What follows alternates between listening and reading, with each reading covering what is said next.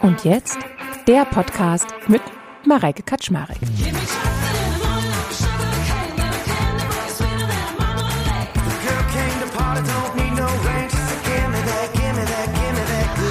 Selbstbewusstsein ist einfach die Fähigkeit, sich selbst wirklich realistisch einzuschätzen und selbst zu kennen, zu verstehen. Selbstbewusste Menschen haben eben ja klare Vorstellungen davon, wer sie wirklich sind und dadurch kann ich dann auch selbstsicher auftreten, ohne jetzt beispielsweise ja arrogant zu wirken. Ein geringes Selbstbewusstsein äußert sich eben daran, dass ich meine Gefühle sehr abhängig mache von äußeren Ereignissen. Die Abkürzung zum Selbstvertrauen ohne den Weg über das Selbstbewusstsein, die ist nicht möglich. Und jetzt der Podcast mit Mareike Kaczmarek. Und ich freue mich, dass ich nach einer sehr langen Weihnachtspause endlich wieder am Mikro sitze. Und es ist heute sozusagen die erste Folge, die ich aufnehme im neuen Jahr. Und ich freue mich ganz besonders, dass ich nämlich heute die liebe Michelle am Mikro habe, die ich tatsächlich über das neue Social Media Netzwerk Threads kennengelernt habe. Und ja, die liebe Michelle ist vor allem bei Instagram sehr aktiv mit dem Easy Life Corner. Account. Dort könnt ihr mal reinschauen. Sie ist selber eine Expertin für Resilienz und Burnout-Prävention und hat da vor allem den Schwerpunkt auf das Thema Selbstvertrauen. Und ja, ich würde mal sagen, hallo und herzlich willkommen und stell dich doch mal vor. Hallo liebe Mareike, ja schön, dass ich hier sein darf. Ich freue mich sehr. Danke auch schon mal für deine Vorstellung. Genau, du hast es schon gesagt, ich bin Expertin für Resilienz und Burnout-Prävention. Ich liebe die Persönlichkeitsentwicklung, die mentale Gesundheit und war viele Jahre in der Unternehmenskommunikation tätig und dort war meine größte Leidenschaft eben auch immer die Gesundheit und Zufriedenheit der Menschen im Team. Und ja, nach vielen Projekten zum Thema Mitarbeitergesundheit und Mitarbeiterzufriedenheit stand dann mein Entschluss fest, davon möchte ich viel mehr tun. Und so habe ich mich dann nochmal ausbilden lassen zum systemischen Coach mit den Schwerpunkten Resilienz und Anti-Burnout und bin jetzt auch offiziell darin selbstständig. Ich gebe eins zu eins Coachings, Workshops, Vorträge. Sehr spannend, sehr spannend. Warum liegt dir das so sehr am Herzen? Also wenn du sagst, du hast das schon sozusagen im Unternehmen gemacht und äh, viel mit Menschen sozusagen zu tun gehabt, hast du da selber eine persönliche Geschichte dahinter, dass du merkst, das zieht mich in diese Richtung? Also zum einen ist es einfach so, es gibt Untersuchungen, dass etwa jeder fünfte Mitarbeiter innerlich schon gekündigt hat und die Folgen davon sind natürlich massive psychische Belastung für alle Beteiligten, aber eben auch für die Unternehmen sind die Folgen ja fatal. Sie haben kraftlose, unglückliche Mitarbeiter, Rekordwerte an Fehltagen bis hin zu Milliardenausfällen und ja, für mich stand einfach fest, dass moderne Burnout-Prävention absolut essentiell ist, ethisch wie wirtschaftlich, da ja zufriedene Mitarbeiter auch einfach langfristig der Schlüssel für Unternehmenserfolg sind. Und da ich in den letzten Jahren eben immer wieder sehen durfte, was wirklich zufriedene, selbstsichere Menschen in einem Team bewirken können und was auch im Gegenteil passieren kann, wenn das eben nicht der Fall ist. Wenn du heute coachst, sind das vorzugsweise Privatpersonen oder gehst du in Unternehmen rein, dass du das sozusagen als ja, Unterstützung für Unternehmen anbietest? Sowohl als auch. Also ich biete Privatcoachings an. Das sind dann Personen, die eben merken, ja, ähm, es geht in die Richtung, Burnout kündigt sich an, ihnen fehlt die Zeit, ihnen fehlt aber auch Energie und Ihnen fehlt ganz oft auch die Lebensfreude. Und ich gehe auch in Unternehmen und biete dort dann eben Workshops an für die Teams, mache auch mal Vorträge bei verschiedenen Einrichtungen und ja, biete auch im Unternehmen eins zu eins Coachings an. Sehr gut. Ich glaube, da hast du einen ganz großen Markt. Also definitiv. Ja, ja. Wir haben uns ja heute ein Thema ausgesucht, das uns alle angeht, und zwar das Thema Selbstbewusstsein. Dein Schwerpunktthema ist ja Selbstvertrauen. Mhm. Nur Und da sind wir uns, glaube ich, auch schon im Vorgespräch einig geworden, dass beides miteinander ziemlich eng verbandelt ist. Vielleicht magst du da mal kurz eine Unterscheidung machen, Selbstbewusstsein und Selbstvertrauen. Und vielleicht kannst du auch die anderen Selbst, Punkt, Punkt, Punkt, Begriffe mhm. äh, dazuziehen. Mache ich sehr gerne. Also in unserem alltäglichen Sprachgebrauch ist es ja ganz oft so, dass Selbstbewusstsein und Selbstvertrauen recht synonym behandelt wird. Dabei ist Selbstbewusstsein nicht gleich Selbstvertrauen, sondern es ist vielmehr die Basis für Selbstvertrauen. Also Selbstbewusstsein ist einfach die Fähigkeit, sich selbst wirklich realistisch einzuschätzen und selbst zu kennen, zu verstehen. Und ja, wie das Wort auch schon sagt, es geht um das Bewusstsein, um das Bewusstsein für unsere eigenen Stärken, Schwächen, Werte, Überzeugungen unsere wahren Ziele. Und selbstbewusste Menschen haben eben, ja, klare Vorstellungen davon, wer sie wirklich sind. Und dadurch kann ich dann auch selbstsicher auftreten, ohne jetzt beispielsweise, ja, arrogant zu wirken. Aber die Abkürzung zum Selbstvertrauen ohne den Weg über das Selbstbewusstsein, die ist nicht möglich. Ich habe mir immer gedacht, also ich liebe es ja, erstmal so die Wörter herunterzubrechen. Das ist auch so, ist immer so mein Einstieg in eine Folge, mhm. ein Thema, dass ich erstmal gucke, okay, was in der blanken Duden-Definition. Ich habe mir tatsächlich immer gedacht, Selbstbewusstsein heißt nicht automatisch, dass ich mich mag. Also ich kann mir meiner selbst bewusst sein, mhm. wie ich ticke, wie ich bin. Heißt ja aber nicht, dass ich das gut finden muss. Kann ja sein, dass ich das total kacke finde, wie ich bin. Ich bin meiner selbst bewusst, dass das ziemlich blöd ist, wie ich bin. ja, gehört auch dazu, ne? Also, kein Mensch hat nur Glanzseiten. Und wenn wir uns unserer selbst wirklich bewusst sind, dann gehört auch dazu, dass wir uns eben unserer Schwächen und vielleicht nicht ganz so vorzeigbaren Aspekte auch bewusst sind. Das hast du gut gesagt, finde ich super.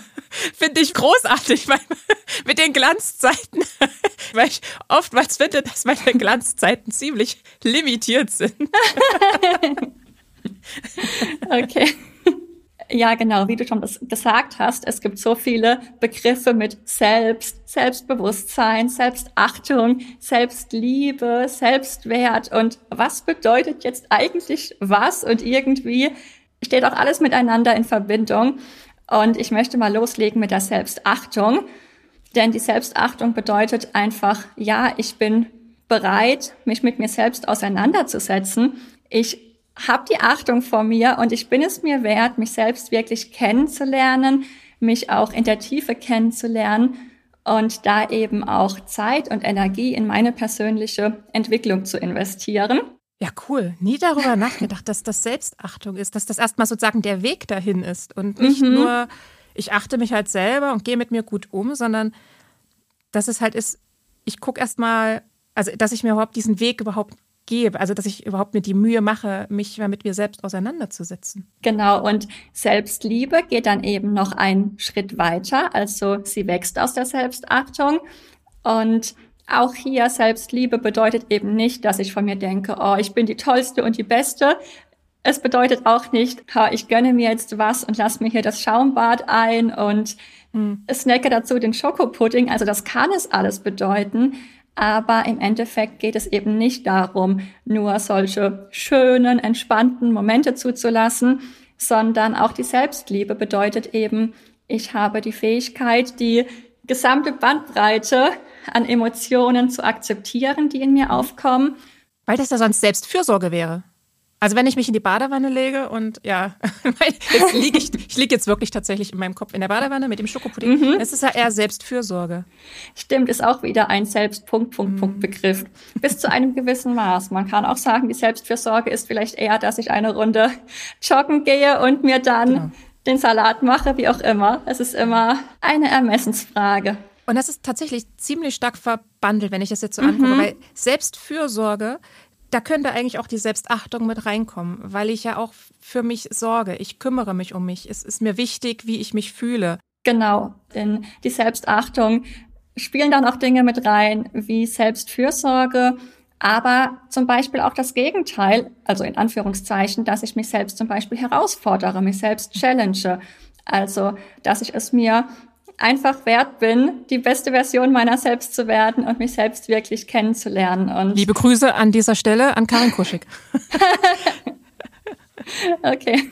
Karin Kuschig ist eine, wie kann ich denn Karin vorstellen? Karin ist auch eine, ein Business Coach und die haut dir genau solche Sätze um die Ohren. Ne? Äh, werde mhm. die beste Version deiner selbst. Ähm, kann ich dir sehr empfehlen. Meine Hörer haben es, glaube ich, schon ganz oft gehört, dass ich äh, sehr viel Werbung für sie mache. Entschuldigung. okay, Werbung, perfekt. Werbung Ende. Werbung Ende. Würdest du sagen, dass du selbstbewusst bist? Ja, ich würde sagen, dass ich selbstbewusst bin, auf jeden Fall. Im Sinne von, ich beschäftige mich konstant mit mir selbst. Ich bin auch immer bestrebt, mich selbst noch besser in der Tiefe kennenzulernen, mich selbst in neuen Kontexten und Herausforderungen kennenzulernen. Und zugleich ist das Ganze natürlich ein lebenslanger Prozess. Also solange wir atmen, entwickeln wir uns auch, wachsen wir auch und jeder Mensch hat auch immer seine blinden Flecken, denen er sich dann eines Tages bewusst werden darf oder auch nicht. Da würde ich mich tatsächlich auch dazu einordnen, dass ich selbstbewusst bin. Mhm. Dass ich aber in Mangel an Selbstvertrauen habe. Und wie äußert sich das bei dir, wenn du das sagen magst? Dass ich nicht in meine Fähigkeiten vertraue, dass es mir wahnsinnig schwer fällt zu sagen, was ich eigentlich kann und worin ich richtig gut bin. Oftmals ist das ja auch das klassische Hochstapler-Syndrom, dass ja. gerade die Menschen, die in vielen Bereichen richtig gut sind, eben auch einen ganz anderen Anspruch nochmal haben, einen anderen Blick und sich dann eben auch verstärkt auf die Aspekte konzentrieren, in denen sie noch Entwicklungsbedarf haben. Und so entsteht dann auch eine verzerrte Perspektive. Und umgekehrt gibt es auch den Effekt, ich weiß nicht, ob du den kennst, ich glaube Dunning-Krüger-Syndrom heißt er. Mal gehört. Und das ist eben der gegenteilige Effekt. Da geht mhm. es dann darum, wenn wir in bestimmten Bereichen eher weniger kompetent sind, dann fehlt uns wiederum auch die Kompetenz, diese Inkompetenz zu erkennen und dann überschätzen wir uns eher. Und je mehr wir dann in einem gewissen Bereich können und verstehen, desto mehr verstehen wir eben auch, was wir alles noch nicht können. Ja, da habe ich definitiv ein Problem. Also ich, ich, ich hab, diese Diskussion habe ich tatsächlich regelmäßig mit meinem Mann, was ich alles kann und was ich alles schon gemacht habe. Und selbst finde ich das gar nicht so großartig. Und dann erwische ich mich leider dabei, mich zu viel von Menschen bei LinkedIn, wenn ich dann sehe, wie viele Follower die haben und wie oft sie schreiben und was sie erreicht haben, mich dann immer kleiner zu fühlen und mir zu denken, ja, hm, Mareike, also so großartige Dinge hast du jetzt gar nicht äh, geschafft. Also du bist auf keinen Fall alleine damit. Mhm. Das geht vielen Menschen so und natürlich kenne ich diese Gedanken ebenfalls. Und ja, vergleichen ist sowieso einer der riesengroßen Killer für unser Selbstvertrauen. Vor allem, da wir dabei ja nur verlieren können. Also wenn du jetzt auch sagst, du schaust dir an, was Leute bei LinkedIn posten, wie viele Follower da, sie da haben, da vergleichst du ja alles, was du über dich selbst weißt, all deine Herausforderungen, all deine Schattenseiten und all deine Zweifel, vergleichst du ja mit den 0,1 Prozent, die jemand anderes im Außen gezielt aufbereitet präsentiert. Also ich vergleiche das auch gerne so, wie wenn wir zu jemandem nach Hause kommen und schauen uns dann im Wohnzimmer um und ja, hätten dann schlechte Laune, weil wir sagen, oh, in unserem Keller sieht's aber nicht so schön aus. Ja, das stimmt, da hast du natürlich recht. Dass das sowieso, ja, Vergleichen macht unglücklich, sowieso ein ganz treffender Spruch ist, das ist klar. Es ist manchmal wirklich dann schwierig, sich zu sagen, okay, das ist halt dieser kleine Ausschnitt, den ich sehe. Und mhm. ich weiß gar nicht, wer das war, der mir mit zu mir gesagt hat, du kannst ja nicht deinen Schritt eins mit dem Schritt 100 von jemand anderem vergleichen. Also es kommt ja auch immer darauf an, wie lange jemand schon etwas macht und was er für einen Hintergrund hat und so weiter. Dann versuche ich es aber zu relativieren. Genau, also wir kennen nie den Kontext, wir wissen überhaupt nicht, was hinten dran steckt und wir vergleichen uns eben auch mit Menschen, die in dem Bereich, in dem wir uns gerade vergleichen, weiter sind als wir. Und so entsteht eben ein total verzerrtes Bild. Aber es könnte ja sein, dass genau diese Person, die auf LinkedIn so erfolgreich ist, dich für ganz andere Aspekte deines Lebens beneidet und sie dich wiederum auf ein Podest stellt und sie selbst total schlecht dabei wegkommt. Also erfahrungsgemäß ist das so gut wie immer der Fall. lass uns aber gucken, wo kommt das eigentlich generell her, dieser Mangel an Selbstbewusstsein? Also das scheint ja wirklich auch so eine Volkskrankheit zu sein. Wo kommt das denn eigentlich her? Also Selbstbewusstsein im eigentlichen Sinne, im Sinne von, wir sind uns unserer selbst bewusst, kommt erstmal daher, wenn wir nie gelernt haben, uns selbst zu reflektieren, uns zu hinterfragen, uns mit uns selbst auseinanderzusetzen, mit dem, was uns antreibt, was uns hemmt, was uns Angst macht, wenn da einfach die Vorbilder gefehlt haben. Und dann will ich aber auch noch auf den Mangel an Selbstvertrauen eingehen. Und der kann eben auch aus ganz verschiedenen Quellen stammen, also auch negative Erfahrungen in der Kindheit, mangelndes Lob, vielleicht Lob für Dinge, ja, die gar nichts mit unserer Persönlichkeit zu tun haben, wie zum Beispiel, ja, brav sein, besonders laut sein, besonders unterhaltsam sein, wie auch immer. Also die Liste der Möglichkeiten ist auf jeden Fall endlos. Kennst du das? Ich hatte das mal eine Zeit lang, ich weiß gar nicht, bei Social Media, glaube ich, gelesen, so von verschiedenen, ich, ich, ich setze es ja jetzt mal in Anführungsstrichen, mhm. ErziehungsexpertInnen, dass dieses, vor allem bei, also bei Kindern, dieses permanente Loben eigentlich gar nicht gut ist, sondern eigentlich eher schädlich für ein Kind ist und für dessen, mh, hm, ja, jetzt bin ich überfordert, mh, hm, Selbstliebe, Selbstwert für das eigene Selbst. Hast du das auch Sagen schon wir für das eigene Selbst. Für das mhm. eigene Selbst. Hast du das auch schon gehört? Und wenn ja, was denkst du darüber? Genau. Also es kommt darauf an, wofür man gelobt wird. Ich persönlich habe sowieso ein Thema mit dem Wort Lob, da ich finde, dass es ganz stark Hierarchien ausdrückt. Also ich mag viel lieber das Wort Wertschätzung. Und genau, was da eben häufig kritisiert wird, ist, wenn Kinder mehr für das, was sie tun, gelobt werden, als für das, was sie sind, beispielsweise. Also wenn ich jetzt dem Kind sage, oh, das Bild hast du aber schön gemalt, das gefällt mir, dann kann es eben passieren, dass das Kind dann zum einen sehr abhängig von externer Bestätigung wird und zum anderen erfährt es eben auch Lob im Zusammenhang mit Leistung. Das hatte ich tatsächlich auch so gelesen, dass es genau dann darum geht, konkret zu werden, zu sagen, oh, ich finde die Farben, die du gewählt hast, besonders schön. Ja, oder, oder einfach nachfragen und lieber ein Interesse dem Kind entgegenbringen und sagen, was hast du denn da gemalt? Möchtest du mal erklären, was ist denn da drauf? Was sehe ich denn da? Ähm, mhm. Ja, das stimmt, das mit diesem oben herab. Und das hat mich halt immer so ein bisschen beschäftigt. Warum, wieso, weshalb? Also, danke.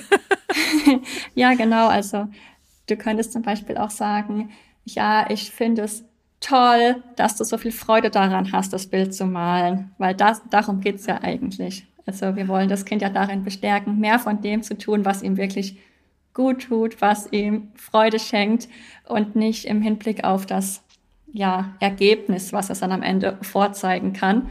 Das zum einen. Und was du auch noch gesagt hast, genau, dass du dann sagen kannst, ja, mir gefallen die Farben besonders gut oder ich fühle mich glücklich, wenn ich das Bild anschaue, weil Rot ist meine Lieblingsfarbe. Weißt du, da sind wir aber auch schon im Bereich gewaltfreies Feedback.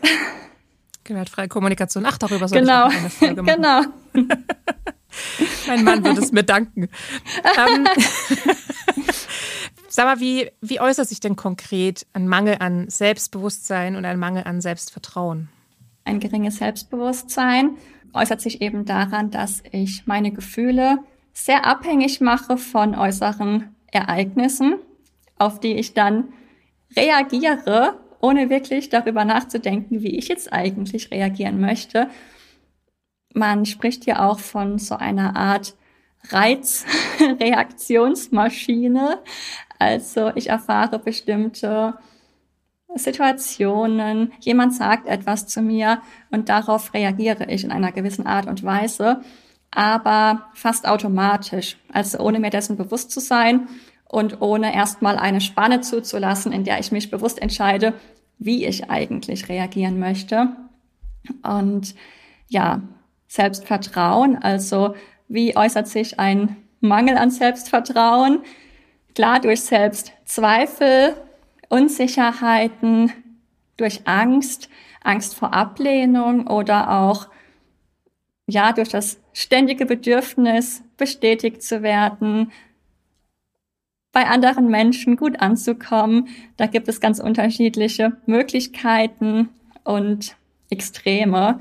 Also wenn das Selbstvertrauen fehlt, dann versucht eine Person beispielsweise, ja, so entgegenkommend wie möglich zu sein, bloß niemandem auf die Füße zu treten, sich vielleicht auch klein zu machen, leise zu machen, nicht anzuecken.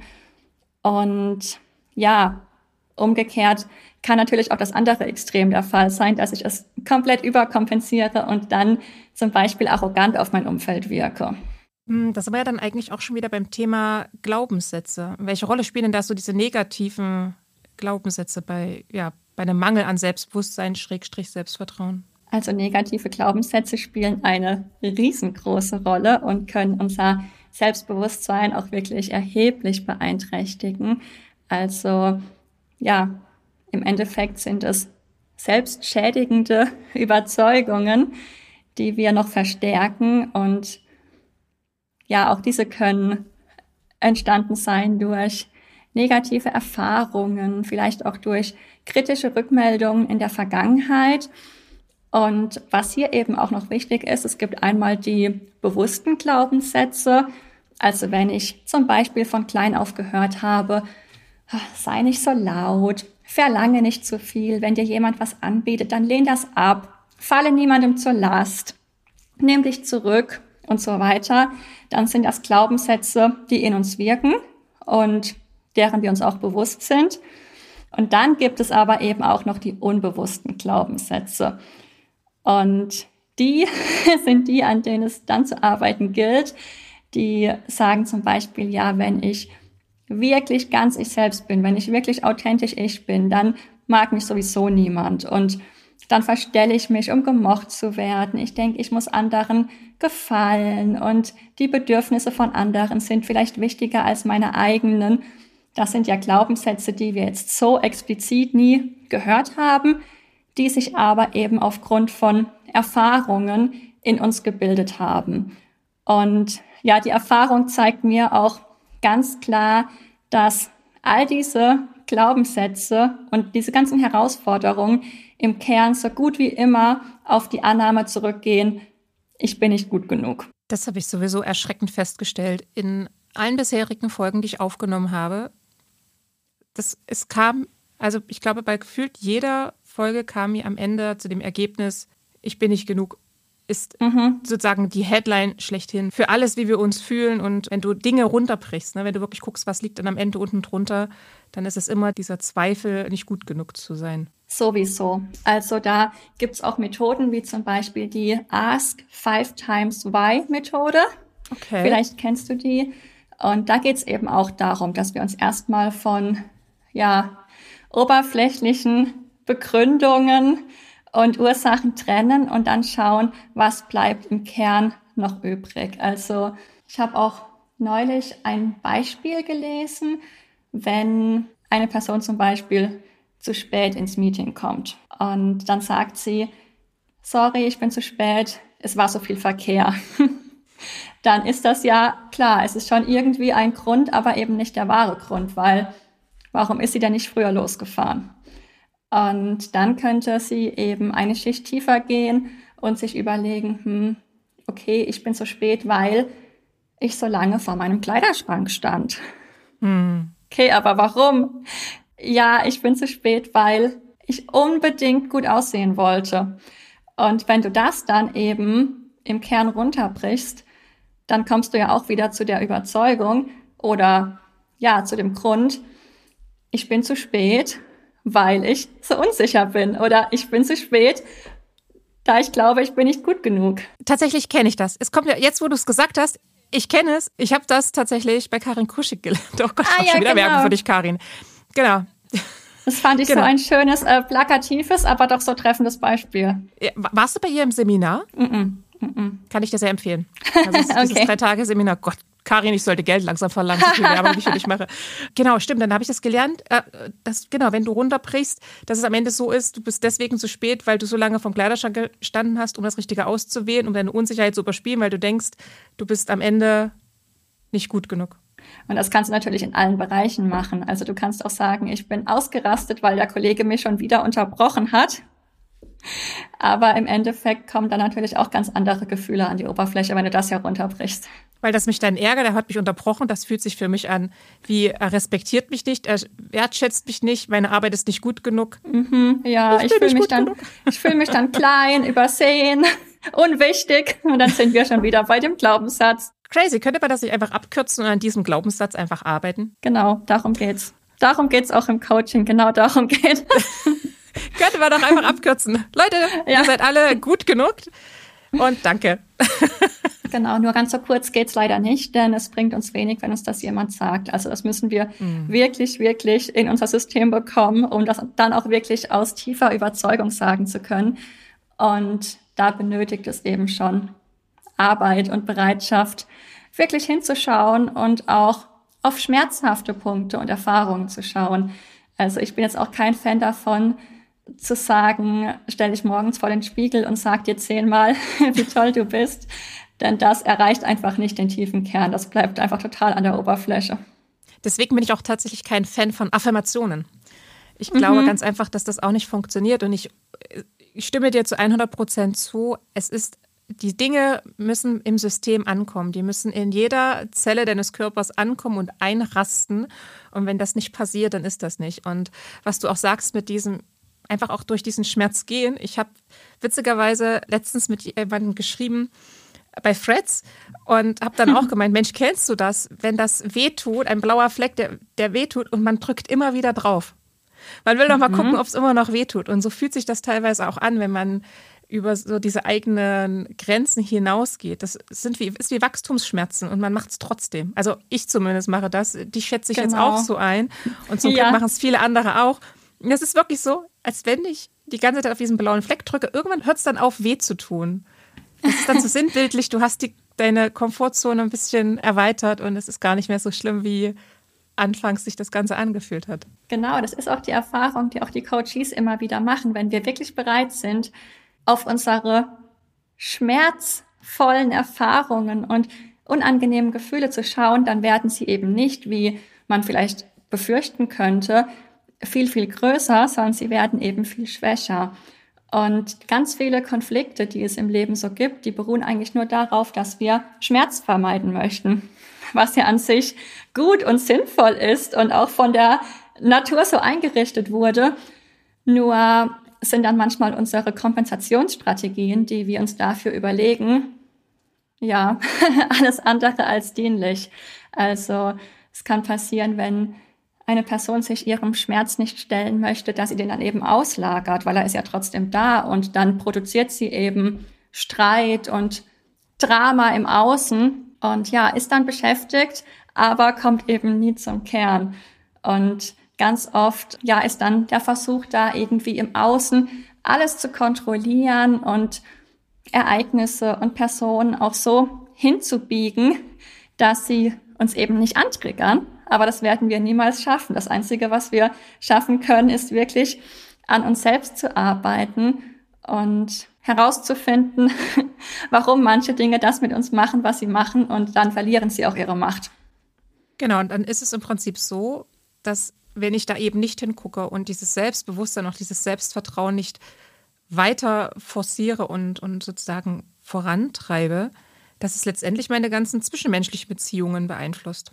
Ne? Mein Lebensweg, dass ich, mir, dass ich mich zurückziehe. Man schart ja auch ganz andere Menschen um sich, wenn man selbstbewusst ist, wenn man durchs Leben geht und weiß, ich kann auf mich auf mich verlassen. Das zieht ja auch ganz andere Energien an und ganz andere Menschen an, als äh, wenn ich mich die ganze Zeit kleinrede und versuche, meine eigene Unsicherheit in den Griff zu bekommen, indem ich versuche, alle rundherum zu kontrollieren. Entsprechend hast du dann Total. Menschen, die du anziehst, die sich kontrollieren lassen. Ja, genau. Das ist dann magnetisch. manche stößt du ab, manche ziehst du an. Und ja, wie du schon sagst, also das manifestiert sich dann ja in den unterschiedlichsten Lebensbereichen. Und es ist eben kein Zufall, wenn sich bestimmte Dinge in unserem Leben ständig wiederholen. Also wenn wir immer wieder irgendwie in ungesunden Beziehungen landen oder in schwierigen Arbeitssituationen oder immer wieder finanzielle Herausforderungen haben, was auch immer, dann sind das nicht jedes Mal äußerliche Zufälle, sondern wir dürfen dann eben bereit sein, auch einfach hinzuschauen, was wir dazu beigetragen haben. Das ist im ersten Moment vielleicht unangenehm, aber dann ist es einfach so hilfreich und so augenöffnend. Und ja, du sagst es auch schon, also wenn das Selbstvertrauen fehlt, dann ist irgendwie alles schwierig, dann ziehst du Menschen an, die auch unsicher sind, ja, die sich dann auch kontrollieren lassen. Es ist alles irgendwie schwer. Du bist unsicher. Bei der Arbeit hast du vielleicht eigentlich eine gute Idee, aber traust dich gar nicht, die zu äußern. Und umgekehrt, wenn das Selbstvertrauen eben da ist, dann strahlst du das dermaßen aus, dass du dann eben auch die passenden Menschen anziehst, dass dir in zwischenmenschlichen Beziehungen, bei der Arbeit, die Dinge einfach so viel leichter von der Hand gehen und du dann ja viel mehr auch im Flow lebst, ohne ständig zu hadern und ständig anzuecken. Weißt du, dass ich dafür einen perfekten Metapher habe, dass wir unseren eigenen Feed prägen. Wir prägen unseren ja. eigenen Feed. Also für, okay, für die Leute, die jetzt nicht wissen, was Feed bedeutet. Also, das ist jetzt bei Instagram und LinkedIn und Co., dass wir, dass die Dinge, die wir uns anschauen und die Dinge, die wir liken und konsumieren, dann werden uns noch mehr solche Dinge angeboten. Oder? Ja, total. total. Was wir aussenden, kommt auch zurück. Und so also, schaffen wir uns unsere eigene Bubble. Ja. Sollten wir unseren, unseren Feed und unseren Thread eventuell mal überdenken? Also ich merke, dass, ja. dass dieses Bild kommt mir ja tatsächlich deswegen, weil ich bei Fred so viele spannende Leute habe und sobald aber irgendein Thread dabei ist, der mir nicht passt, dann ignoriere ich das und scrolle gleich weiter, um da gar nicht erst irgendwie länger drauf zu verweilen, dass meine wunderbare Bubble, in der ich gerade bin, davon irgendwie bekleckert wird. Ja, genau. Da hast du recht. Im Endeffekt, irgendetwas färbt ja immer ab. Also Eben. man sagt ja auch so schön, Energy flows where attention goes. Und ja, genauso ist es eben. Es ist unsere Entscheidung, worauf wir unser Augenmerk richten. Das ist schön gesagt.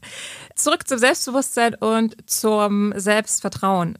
Welche Rolle spielt denn dabei eigentlich die Abgrenzung? Abgrenzung spielt auf jeden Fall eine ganz entscheidende Rolle für ein starkes Selbstbewusstsein. Denn nur dann, wenn ich mich auch klar abgrenzen kann, wenn ich Grenzen setzen kann und mich selbst auch vor ja, Erwartungen oder Anforderungen meines Umfeldes auch schützen kann, ohne jetzt natürlich auf Bedürfnissen anderen herumzutrampeln, das ist klar. Aber nur dann kann ich ja auch wirklich bei mir sein und wissen, wer ich bin. Und wenn ich in Gedanken immer bei anderen bin, immer überlege, was erwarten die von mir, wie muss ich mich verhalten, damit sie mich mögen, damit vielleicht auch niemand getriggert ist, dann löse ich mich darin auf und weiß irgendwann gar nicht mehr, wer ich eigentlich selbst bin. Hm. hm. Stichwort Selbstreflexion. Das hattest du vorhin, glaube ich, auch kurz angesprochen. Mhm. Komme ich drum rum? Wahrscheinlich nicht. Also ich liebe Selbstreflexion, aber vielleicht für die ZuhörerInnen. Ähm Nein, man kommt nicht drum herum. Also sobald wir an unserem Selbstbewusstsein arbeiten, ist die Selbstreflexion auch essentiell. Denn ich meine, was bedeutet Selbstreflexion? Es bedeutet eben, dass ich bereit bin, eine andere Perspektive einzunehmen, dass ich mich in mein Gegenüber hineinversetze, dass ich mir überlege, was haben meine Worte, meine Handlungen in ihm ausgelöst? Also was habe ich zu einer gewissen Situation beigetragen? Wie haben mich vielleicht andere von außen wahrgenommen? Sonst kann ich mir auch meiner selbst nur schwer bewusst werden. Also ich bin selber ein großer Fan davon, ähm, drüber nachzudenken. Das mhm. glaube ich, das Extrem ist, glaube ich, dann eher, wenn man die ganze Zeit immer nur guckt, was habe ich denn da jetzt falsch gemacht und ich mich da drin verliere, ne? Mich die ganze Zeit hinterfrage und mit mir ja so hart ins Gericht gehe. Das ist wahrscheinlich dann nicht gewollt. genau. Und es gibt ja auch ein gesundes Maß an Selbstreflexion. Und wir betreiben die Selbstreflexion ja auch immer, um selbstbewusst zu sein. Und wenn ich jetzt die ganze Zeit mit mir ganz hart ins Gericht gehe und immer überlege, was habe ich falsch gemacht, dann entferne ich mich ja auch wieder von mir selbst. Also dann ist es ja wahrscheinlich eher so, dass ich eine Idee habe, wie ich wirken möchte und dann überlege, was könnte mir dabei jetzt im Weg gestanden haben. Aber wenn es wirklich darum geht, dass ich wirklich ich selbst sein möchte, dass ich mich bestmöglich kennen möchte, mich authentisch der Welt zeigen möchte, dann ist die Selbstreflexion gesund. Hm, was passiert denn eigentlich, wenn man jetzt irgendwie beruflich oder auch privat Rückschläge einstecken muss. Das ist ja erstmal was, was an uns knabbert. Dann knabbert das doch aber eigentlich nicht am Selbstbewusstsein, sondern eher am Selbstvertrauen, richtig? Was kann ich dann tun? Wie kann ich da versuchen, wieder rauszukommen?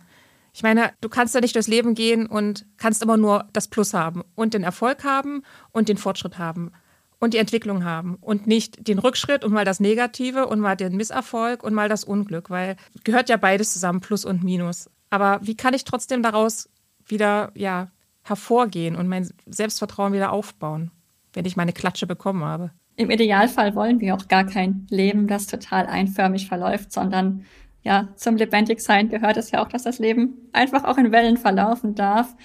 Und was hier wichtig ist, ist auf jeden Fall Selbstmitgefühl zu entwickeln. Oh, das also, dass ich mir selbst wirklich. Stimmt, es gibt so viel mit selbst. wir können die Liste noch endlos erweitern. Ja, sehr gut. Also, dass ich mir selbst wirklich auch mit Mitgefühl begegne und mich jetzt nicht übermäßig kritisiere. Und wie du auch schon sagst, Rückschläge sind eben Teil des Lebens. Sie gehören dazu. Es ist auch normal, Fehler zu machen.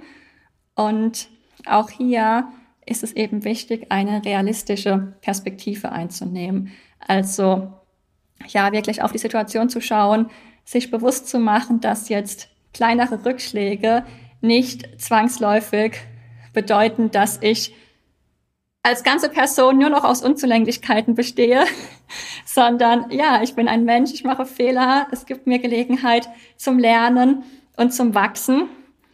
Und ich kann Rückschläge natürlich auch als Anlass nehmen, um auch hier wieder die Ursachen zu reflektieren, mir zu überlegen, was war jetzt der Grund, wie kam es eigentlich zu diesem Rückschlag, ja, welche Faktoren, welche Einflüsse waren dabei im Spiel und so lerne ich ja auch wieder mehr über mich selbst. In deinem Coaching, wenn du jemanden vor dir sitzen hast, wo du merkst, okay, der hat ein arges Problem mit dem Selbstvertrauen. Also ne, er glaubt nicht oder sie glaubt nicht selbst mhm. an sich, was sie kann oder wo er steht und so weiter. Hm, was gibst du deinen Coaches dann an die Hand? Also wie gehst du dann vor, um sozusagen Schritt für Schritt ja bei denen den Schalter umzulegen? Genau, also es gibt natürlich nicht den einen Fahrplan, sondern wir sind alle individuell. Jeder ist ein Unikat und somit auch ja die Methoden und Abläufe im Coaching. Es gibt aber zugleich auch Dinge, von denen jeder Mensch profitiert. Was ich immer gerne empfehle, ist beispielsweise einfach mal ein Erfolgstagebuch zu führen. Mhm. Also sich abends hinzusetzen und zu schauen, was habe ich an diesem Tag eigentlich geleistet? Und das können die unterschiedlichsten Dinge sein. Es kann sein, ich habe ein gesundes Frühstück zu mir genommen. Es kann sein, ja, ich habe jetzt hier den Podcast aufgenommen. Ich weiß nicht, habe mit meinen äh, Kindern gespielt, hatte den Erfolg bei der Arbeit. Da gibt es so viel. Und da können wir dann auch immer drauf schauen, wenn es gerade mit unserem Selbstvertrauen etwas hapert. Und zugleich schärft es eben auch unseren Blick für das, was wir alles können, was wir alles gut machen.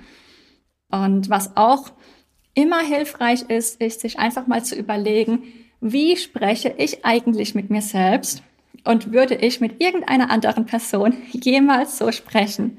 Würde ich mit meiner besten Freundin, mit meiner Schwester, mit meiner Mutter jemals so sprechen, wie ich mit mir selbst spreche? Wahrscheinlich nicht. Und dann da auch einfach mal auf den Self-Talk zu achten. Was ich auch sehr gerne mache, ist eben nicht nur zu überlegen, wie spricht die Person eigentlich mit sich selbst und würde sie so mit anderen Menschen sprechen, sondern auch wirklich mal ganz konkret den Perspektivwechsel vorzunehmen. Also, wenn du jetzt mein Coachie wärst, dann würde ich dich bitten, Mareike, du schlüpfst jetzt mal in die Rolle deines Mannes hinein hm. und sprichst dann wirklich aus seiner Perspektive mit dir und erklärst dir mal, wie du dich eigentlich wahrnimmst, was du an dir schätzt, welche Stärken du siehst.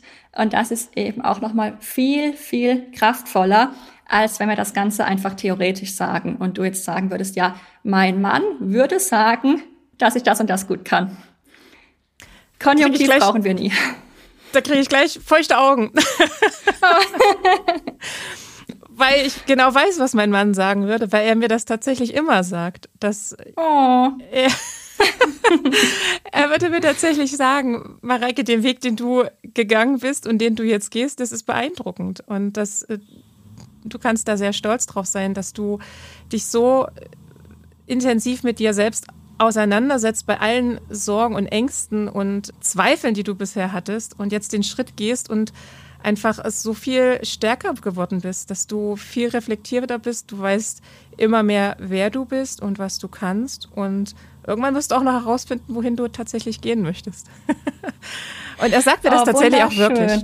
Ja, aber das ist ja das. Ich krieg das ja auch, also ich krieg's ja von, von meinem Mann gesagt und ich wünsche es jedem von euch HörerInnen, dass ihr da auch jemanden habt, der euch das sagt und, und ich weiß aber gleichzeitig, es sollte ja von mir kommen. Genau, du darfst es dir auf jeden Fall auch immer wieder selbst sagen und ja, darfst dir auch gerne Zeiten der Selbstreflexion bewusst einbauen.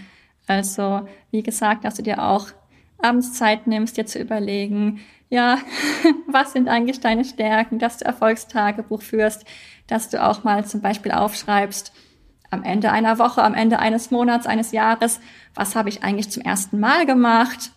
Wo habe ich meine Komfortzone verlassen? Welche Erfahrungen habe ich gemacht?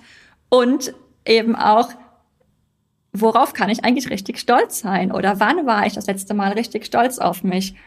Und ja, das verändert einfach unsere Perspektive.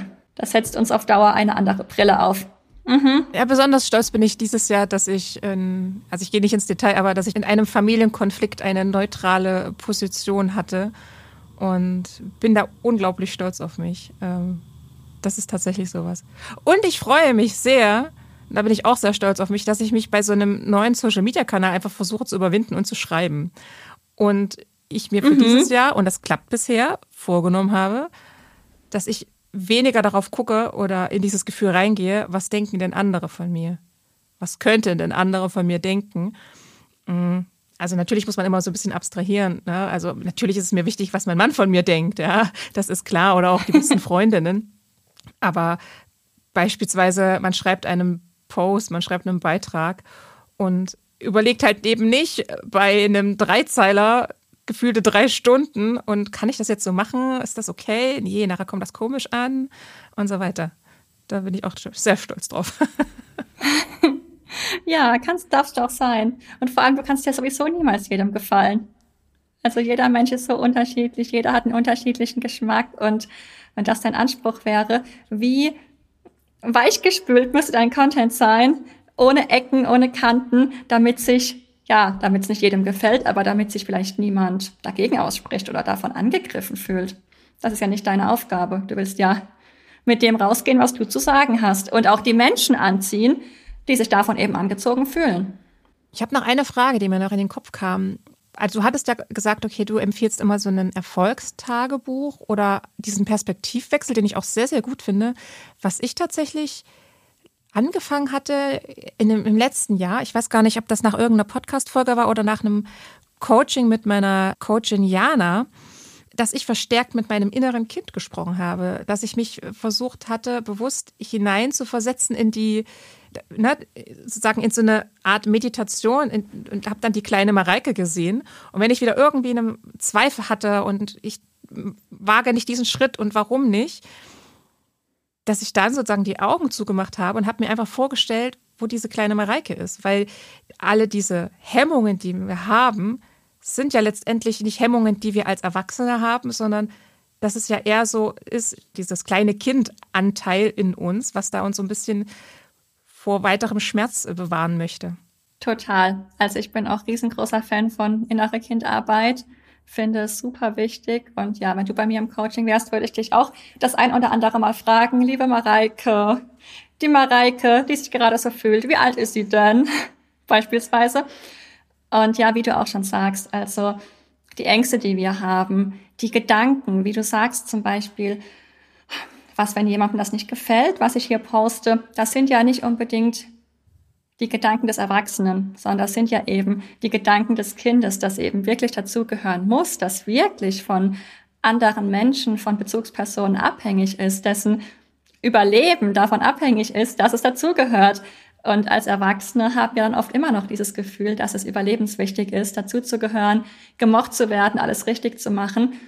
Aber es ist eben nicht mal die Realität. Es ist eben noch die Realität des Kindes. Und da gibt es auch super schöne Übungen. Ich weiß nicht, du kennst bestimmt auch Stefanie Stahl, kennst du bestimmt auch. Genau. Sie empfiehlt da beispielsweise auch, dass du dir eben überlegst, okay, du hast eine Situation und du reagierst in einer bestimmten Weise. Und danach setzt du dich hin, reflektierst das nochmal und überlegst, okay, wer hat da jetzt eigentlich so reagiert? Und dann gibt's eben das Schattenkind, das Sonnenkind und das Erwachsenen-Ich. Und das ist auch eine Übung, die man einfach immer wieder machen kann und die da eben auch sehr stark unsere Sinne und unsere Wahrnehmung schärft, damit wir dann in Zukunft eben in der Situation idealerweise immer öfter aus der Erwachsenenperspektive reagieren. Und damit wir das können, dürfen wir natürlich auch dem Kind in uns immer das geben, ja, was es braucht, was vielleicht bislang gefehlt hat. Sicherheit, Zuwendung, Verständnis. Streicheeinheiten und den Satz, du bist genau richtig. ja, genau, weil wir jetzt eben auch so oft über den Mangel an Selbstvertrauen gesprochen haben, was hier auch noch wichtig ist. Also es gibt ja auch die Minderwertigkeitsgefühle und dann gibt es die Minderwertigkeitskomplexe. Und was mir eben auch immer wichtig ist, ist zu sagen, dass ein gewisses Maß an Minderwertigkeitsgefühlen auch durchaus gesund ist und auch, ja, wirklich in die Wiege gelegt wird und biologisch bedingt ist. Also, du kannst dir vorstellen, du kommst auf die Welt als kleines Baby und du kannst einfach nichts. Du kannst dich nicht mitteilen, du kannst nicht selbst dir Essen besorgen, du kannst nicht laufen, du kannst einfach nichts. Und dann realisierst du mit der Zeit, alle Menschen um dich herum können mehr als du. Und überhaupt dieser Drang, dieses Minderwertigkeitsgefühl oder diese, ja, wahrgenommene Minderwertigkeit zu beseitigen, mhm. die sorgt zum Beispiel erstmal dafür, dass wir überhaupt laufen lernen, beispielsweise. Und die sorgt auch dafür, dass wir uns im Erwachsenenalter weiterentwickeln, dass wir uns als Gesellschaft, als Spezies weiterentwickeln. Also das ist durchaus auch bis zu einem gewissen Grad normal und gesund. Nur wenn das eben ein gewisses Maß übersteigt, dann sprechen wir eben von Minderwertigkeitskomplexen und die sind dann eher hinderlich als dienlich. Mega spannend. Danke für den Exkurs. Also das ist wirklich großartig. Und du hast recht, das ist total einleuchtend, dass ein Stück weit das Gefühl von Minderwertigkeit, dass man das natürlich weghaben möchte, insbesondere, dass man ja in einer sozialen Gruppe dazugehörig sein möchte und sich mhm. dann entsprechend versucht, da heranzuarbeiten. Ja, großartig, nie darüber nachgedacht. Es macht ja auch aus evolutionstechnischer Sicht total Sinn, dass wir unbedingt zur Gruppe gehören möchten. Also ja. ja, weil es eben vor einigen tausend Jahren eben wirklich unser Todesurteil war, wenn wir nicht dazugehört haben. Und ja, das sind wir jetzt irgendwie unterbewusst noch nicht so ganz in der aktuellen Zeit angekommen, so dass es sich manchmal immer noch so anfühlt, auch wenn wir heute als Erwachsene und in unserer modernen Welt auch durchaus alleine zurechtkommen würden. Ist ja letztendlich mit Stress ja ähnlich, ne? wo der Körper in Alarmbereitschaft äh, gerät, dass er sozusagen ähm, in Hab 8 ist. Es könnte ja jetzt der Säbelzahntiger hinter der Wand hervorgesprungen kommen und äh, wir aber aus diesem Stressmodus gar nicht mehr rauskommen so richtig. Ja, genau. Also das Adrenalin, das uns unser Körper zur Verfügung stellt, das macht auch aus biologischer Sicht durchaus Sinn. Alles andere wird runtergefahren. Hauptsache, wir sind in Hab-8-Stellung und ja, bereit wegzurennen, bereit zu kämpfen. Und das ist auch an sich gar nicht schlimm. Das Schlimme ist einfach, dass wir es nicht mehr gewohnt sind, dieses Adrenalin dann abzubauen. Also wenn wir dann mhm. nach einer stressigen Situation erstmal boxen gehen würden oder rennen würden, dann wäre das wieder okay. Nur das machen wir eben meistens nicht. Liebe Michelle, ich danke dir. Ich finde dieses Thema großartig, eben weil es immer, glaube ich, so eine Achillesferse ist von uns allen, dieser Mangel an Selbstvertrauen und der Mangel an Selbstbewusstsein. Ich freue mich, dass ich jetzt die Klarheit habe, dass ich definitiv selbstbewusst bin und an allem anderen arbeite ich. Und ja, lieben Dank, dass du da warst. Total gerne. Danke, dass ich da sein durfte. Hat sehr viel Spaß gemacht. Alles Liebe dir. Ich freue mich darauf, die Folge anzuhören. Das wird super. Tschüss. Tschüss. Das war Und Jetzt, der Podcast mit Mareike Kaczmarek. Schön, dass du dabei warst. Wenn du auch die nächsten Folgen nicht verpassen möchtest, dann abonniere meinen Podcast Und Jetzt und aktiviere die Glocke. So bleibst du definitiv auf dem Laufenden. Besuch mich gerne auf meiner Website www.undjetzt.de. Dort kannst du dich auch in meine Newsletter eintragen und erhältst regelmäßig spannende News und Behind-the-Scene-Einblicke zum Podcast. Wenn du Fragen oder Anmerkungen zu und jetzt hast, dann kannst du mir auch gerne eine E-Mail schreiben an hallo@undjetzt.de. Und jetzt bis bald, deine Mareike.